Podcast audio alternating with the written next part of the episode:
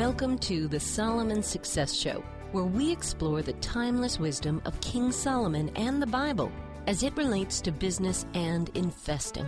False prophets and get rich quick schemes are everywhere. Let's not be distracted by these. Instead, let's go to the source, the eternal principles that create a life of peace, power, and prosperity. Here's our host, Jason Hartman. Thank you for joining us for this episode of the Solomon Success Show Biblical Principles for Business and Investing. Today we have one of our clients as a guest host, and that is Rabbi Evan Moffic. So I hope you enjoy the interview. Welcome to the Solomon Success Show. I'm Rabbi Evan Moffic. I'm a friend and client of Jason, and he was kind enough to extend the opportunity to co host this show. I'm an author and a rabbi and believe passionately in the message of the Bible for people of all faiths.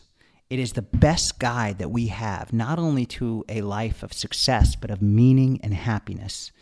And it is our most ancient source of wisdom. And if there's any area of life where we need wisdom, it's in the quest for wealth and happiness. We don't need any more get rich quick schemes or three steps to perfection and the perfect portfolio. We need true time tested principles. We need wisdom. We need insight. We need guidance from real experience. And the Jewish tradition, now this, I'm speaking as a rabbi, but I'm speaking about universal principles. These principles have worked for 4,000 years. They've been time tested. They have great insight for who we are today. In a way, I like to think of it this as ancient wisdom for modern problems and modern goals and modern dreams that we're taking the best of the past and helping it lead us into the future. And so this week's topic is the power of numbers. I don't know if that sounds too sexy and maybe that turns off any non engineers, but bear with me for a little bit. In real estate, we are supposed to know our numbers. And why is that? And there's so many numbers we need to know. There's the profit, there's the price, there's the appreciation percentage, cash on cash. Just just look at, at Jason's video on on reading a pro forma. There's so much there. But numbers are our way of keeping score. How are we doing in terms of profit? Numbers also reveal the truth. They give us a kind of unfiltered way of seeing how we're doing in terms of our investment in real estate. And Jason has interviewed, you probably, maybe you've heard it, he's interviewed Frank Gallinelli on the Creating Wealth show, who wrote this amazing book about all these numbers you need to know. But knowing our numbers helps us become better investors. They keep us grounded. They give us ways of measuring. They give us ways of improving. And, and, this is not just true in real estate. This is true in life. I mean, think of grades. We get a certain percentage and we say, okay, we want to get a higher score. If you're a, a student, you get SAT, you get this score, you want to raise it to that score. If you're in business, there's this great, you get surveys all the time. Give us between one and 10, what was our ranking? Between one and 10, how likely are you to recommend us to another person? That's the famous net promoter score, which is used in business a lot today. So numbers are everywhere, everywhere. So we need to be aware of them. But numbers, in terms of real estate, numbers are not just about performance, numbers also are about luck and superstition. For example, if you go to many apartment buildings or hospitals, there's no 13th floor, even though the 14th floor is really the 13th floor, but it won't be called the 13th floor because 13 is seen as unlucky. In China, the number 8 is very lucky because the Chinese word for prosperity is, I think, also the word for eight. I believe that's one of the reasons why. In fact, I just read an article about a Chinese developer who bought a office building in the business district of Sydney, Australia, and he paid eighty-eight million eight hundred and eighty-eight thousand eight hundred and eighty-eight dollars. Clearly, he believes the number eight is lucky. Now, those of us who aren't engineers or computer scientists, and I know there's a lot of engineers who listen to this show, but those of us who aren't engineers, we may feel allergic to numbers. And for those of us who are people of faith, and I know there are lots of you who listen to this show, we may feel that the, the world of numbers and the world of spirituality and faith are kind of at odds with each other. But that's not true. The Bible, in some ways, is obsessed with numbers. It talks about numbers all the time. Numbers are part and parcel of how we interpret and understand the message of the Bible. In Judaism, there's a very interesting thing. I, I imagine many of you probably have not heard of this. I didn't really hear of it until I went to rabbinical school. It's a way of interpreting the Bible called gematria. And what it is, is in Hebrew, every letter has a numeric value. So the first letter of the alphabet has Aleph has the value 1, the second letter Bet has the value 2 and so forth and then once you get to 10, it goes 10, 20, 30, 40. And so there's 22 letters in the Hebrew alphabet, they all have a certain numeric value. Now what that means is every word in Hebrew and so, of course, the Bible, the Old Testament, is written in Hebrew. Every word has a numeric value. You take the letters and you add up the number. You add up the sum of each letter in the word. And what that does is it allows us to draw connections between different words. So we can say one word and say, hey, it adds up to 120, and another word that adds up to 120. So they must have some kind of similarity. And there's dozens of examples of this in the Bible. One interesting example is the word for ladder. When Jacob has his dream of a ladder between heaven and earth, the word is sulam, and it adds up to 130, I believe. And the Hebrew word for mountain, for Sinai, also adds up to 130. And so the rabbinic interpreters draw this analogy that Mount Sinai was the place where God built that ladder between heaven and earth. And when the Israelites were at Mount Sinai, God came down on a ladder. Uh, it's just a beautiful way of sort of helping elucidate and illuminate different biblical texts. Now, be that as it may, the power of numbers in helping us interpret the Bible is important. But the Bible also gives us a real insight. It, helps us understand why numbers are important. In fact, there are five Hebrew verbs for counting. And each of them, uh, with those same verbs, also have other meanings that include prominence, power, and prestige. That to count gives us power over something. You know, you may have heard in, in business what can be measured can be managed, and what can't be measured can't be managed. And so counting something helps us manage it, gives us power over it. And numbers help us give a sense of ourselves. You probably heard that phrase net worth that we have a certain number. Now, that's kind of a crass way of understanding our value, but we can give numbers to all kinds of things. We can give numbers to how we're feeling between 1 and 5. How are you feeling? Between 1 and 10, how satisfied you are with these experiences. Numbering everything is part of a key to success. It may seem crass sometimes, and certain things can't be numbered, right? There, there are certain experiences that are, that are beyond numbers, but in many areas of life, numbers matter. And so, when we can grow better in our understanding of the significance of numbers, we'll be better interpreters of the Bible, have a better understanding of the Bible, and also better investors, and ultimately perhaps more effective human beings. So, what I want to give you today is just a taste of some of the key numbers of the Bible. And we can ask ourselves a couple of questions.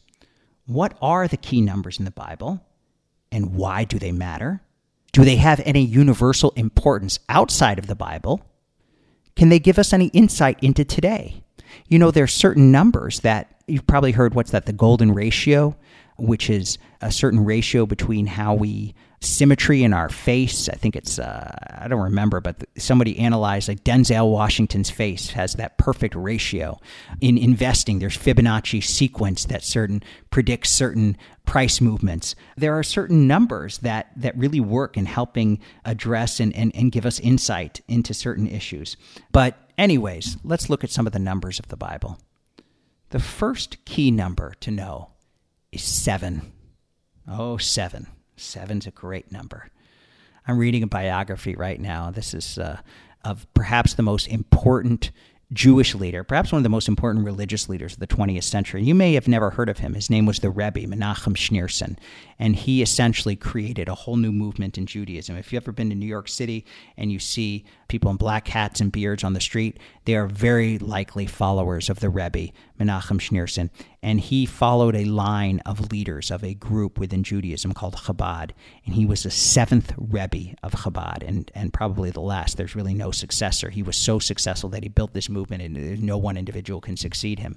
Uh, and he was the seventh in that line. But seven, think of seven days of creation, seven days of the week. And uh, seven represents wholeness, completion, fulfillment. It's a beautiful number in that way. And it reappears so many times in the Bible. Of course, we know in the book of Genesis, the creation story happens in seven days. In the Hebrew text of Genesis chapters 1 through 3, the word good, and God saw that it was good, is used seven times. The first verse of the entire Bible contains seven Hebrew words. The second verse contains 14 Hebrew words. And it keeps going until the account of the seventh day of creation contains 35 words, seven times five. The word God appears in the first three chapters of the book of Genesis 35 times, seven times five. The word earth appears 21 times, seven times three. The entire passage, the entire story of creation in the Hebrew Bible contains 469 words. What is 469? 7 times 67. Whew, what a pattern. So if we see that number 7, we know it's revealing something. Now, it's not just in Judaism that 7 matters. Seven wonders of the world. You've heard that. Now there's eight wonders of the world, right? But seven, we see seven in so many different places. Jason once did an episode, it's on the Solomon Success Show, way in the back, earlier, about the seven streams of income. That's the ideal uh, sources of income. And, and that's in Ecclesiastes. Ecclesiastes talks about these seven uh, sources of income. A phone number, not counting the area code, but phone numbers are seven digits. Perhaps our, we were able to remember seven. Eight is too much but seven is sort of the limit of what we can remember. There's something about the number seven, seven year economic cycles. Go back, I talked about this in an earlier episode. Joseph sees seven years of feast, seven years of famine, that these cycles repeat over seven years. Now, what does this mean for us as investors and as people of faith? I'm not quite positive. You know, this this is one of those questions. Uh, perhaps we should strive to get seven streams of income. Perhaps we should uh, purchase seven houses if we're an income property investor. But perhaps we should just be aware of these patterns and be aware of, of where they exist in life and look for those numbers. Look for those patterns so that we can kind of not predict the future, but at least get an understanding of what the future might look like. There's a great quotation about history doesn't always repeat itself, but it usually rhymes right? I think George Santayana said something like that. There's a certain pattern, and seven is, is at the heart of that. The second important number that I want us to think about is the number three. Now, of course, you probably know three already. If you're Christian, the Father, Son, and the Holy Ghost, the Trinity. Right? That's a core concept. In Judaism, we have God, Torah, and Israel are kind of the pillars of the Jewish faith. Uh, the Torah is the word of God, comes from God, and the Torah is the constitution of the people of Israel, the Jewish people. There's also the six pointed star in Judaism, which symbolizes three points symbolize God, Torah, and Israel. And the other three points symbolize creation, revelation, and redemption, which are three key theological concepts. Why is three so important? Well, it's easy to remember you know, gives us a, a certain kind of uh, almost like a triangle. It helps us see three key points. In real estate, Jason has talked about the three dimensions of real estate investors or income property investors, to, to put it in the more proper term. There's the price, the buying price, and the future potential. That's one part of our dimension of our investment. The second dimension of our investment is the mortgage. A mortgage is an asset. Now, we're, we're not, this is not uh, the Creating Wealth show, which Jason does, and it's just so brilliant. But uh, the mortgage is, is another part of the asset that we have this protection against inflation, a way of reducing our debt. So it's an asset rather than a liability. And the third dimension of real estate investing is the cash flow, the rental income. So these three dimensions of real estate investing. So three appears over and over again we probably all have different examples of three in our lives. And I think that there's something in human nature about three that maybe it's easy to remember three points about something. Maybe it gives us a sense of, of wholeness and completion, kind of like the number seven, but a, a more simplistic version. But there's something about three. And again, that also appears in the Bible over and over again. The three patriarchs of Judaism Abraham, Isaac, and Jacob. Uh, I already talked about God, Torah, and Israel. the three major sections of the Hebrew Bible the Torah, five books of Moses, the prophets, the Nevi'im, and the writings, the Ketuvim. That includes Esther, Psalms, the three major sections of the Hebrew Bible.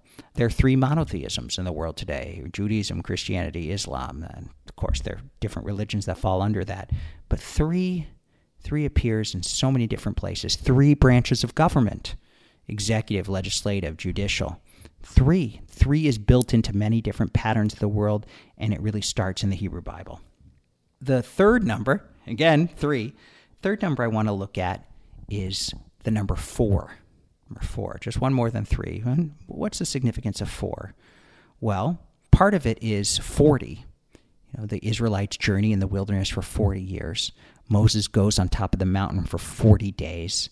There's four matriarchs there are four cups of wine in a Passover Seder. There are, the Israelites are slaves for 400 years. Four is all over the place. Four also relates to real estate. Remember the famous after the Civil War, there was a promise to freed slaves of 40 acres and a mule. There's something about the number 40. It gives us a sense of, of gravity. There's a gravitas to the number 40. Perhaps it represents a generation or a big chunk of a lifetime you know, many rabbis, I, I, don't know about in other professions, but many rabbis believe a full career is 40 years. Let's say they're ordained as a rabbi at 27 and they retire at 67. Now, I don't believe in the concept of retirement, so that's a conversation for another day, but that is a, a, a significant career, an era. It's more than a generation, but it's a definitive period of time. In some ways, it represents an ushering in of a new era after 40 years. I don't know what people count as generations now. It's more like 20 years. So, two generations. And so, in some ways, it's almost a new beginning. We can start over at 40. Another uh, reason 40 is so important is there's a fullness in it. 40 is longer than a month. It gives a little bit of an extended time, but it also it tests us right? When Moses goes on top of the mountain for 40 days, that's when the people build the golden calf. So if we can get through 40, we've achieved something important. Now, I want to go to the last uh, important number. Now, there are other important numbers, but this number relates to 40. It doesn't relate so much to 7, although 7 times 10 is 70, and 70 was considered the number of years in good life. But that's the number 10. And 10 Jason, of course, has the Ten Commandments of real estate investing. We have the Ten Commandments of in the Hebrew Bible. But 10, it gives us a sense of completion, of fullness, and it's a good way of organizing our minds. When we think, one of the things that Jason teaches us is to think in ratios.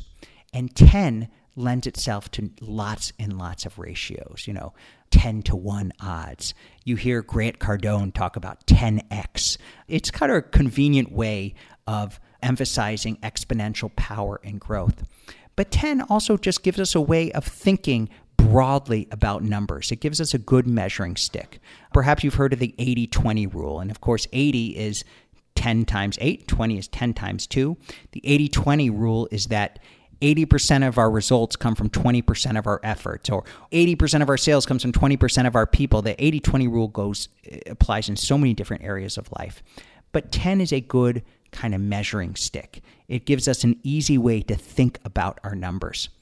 Now let's step back for a second and think about a full human being. The bible is not interested or at least the hebrew bible it's not interested in just the soft areas of life it's not just about what we believe, it's about what we do. And what we do in life is often governed and can be improved by numbers. So, knowing our numbers, knowing our numbers in real estate investing, knowing our numbers in how we live our lives, how many hours we spend with our family, how many hours we spend at work, how many hours we spend at recreation, understanding how we use our time gives us a much better sense of how we are living.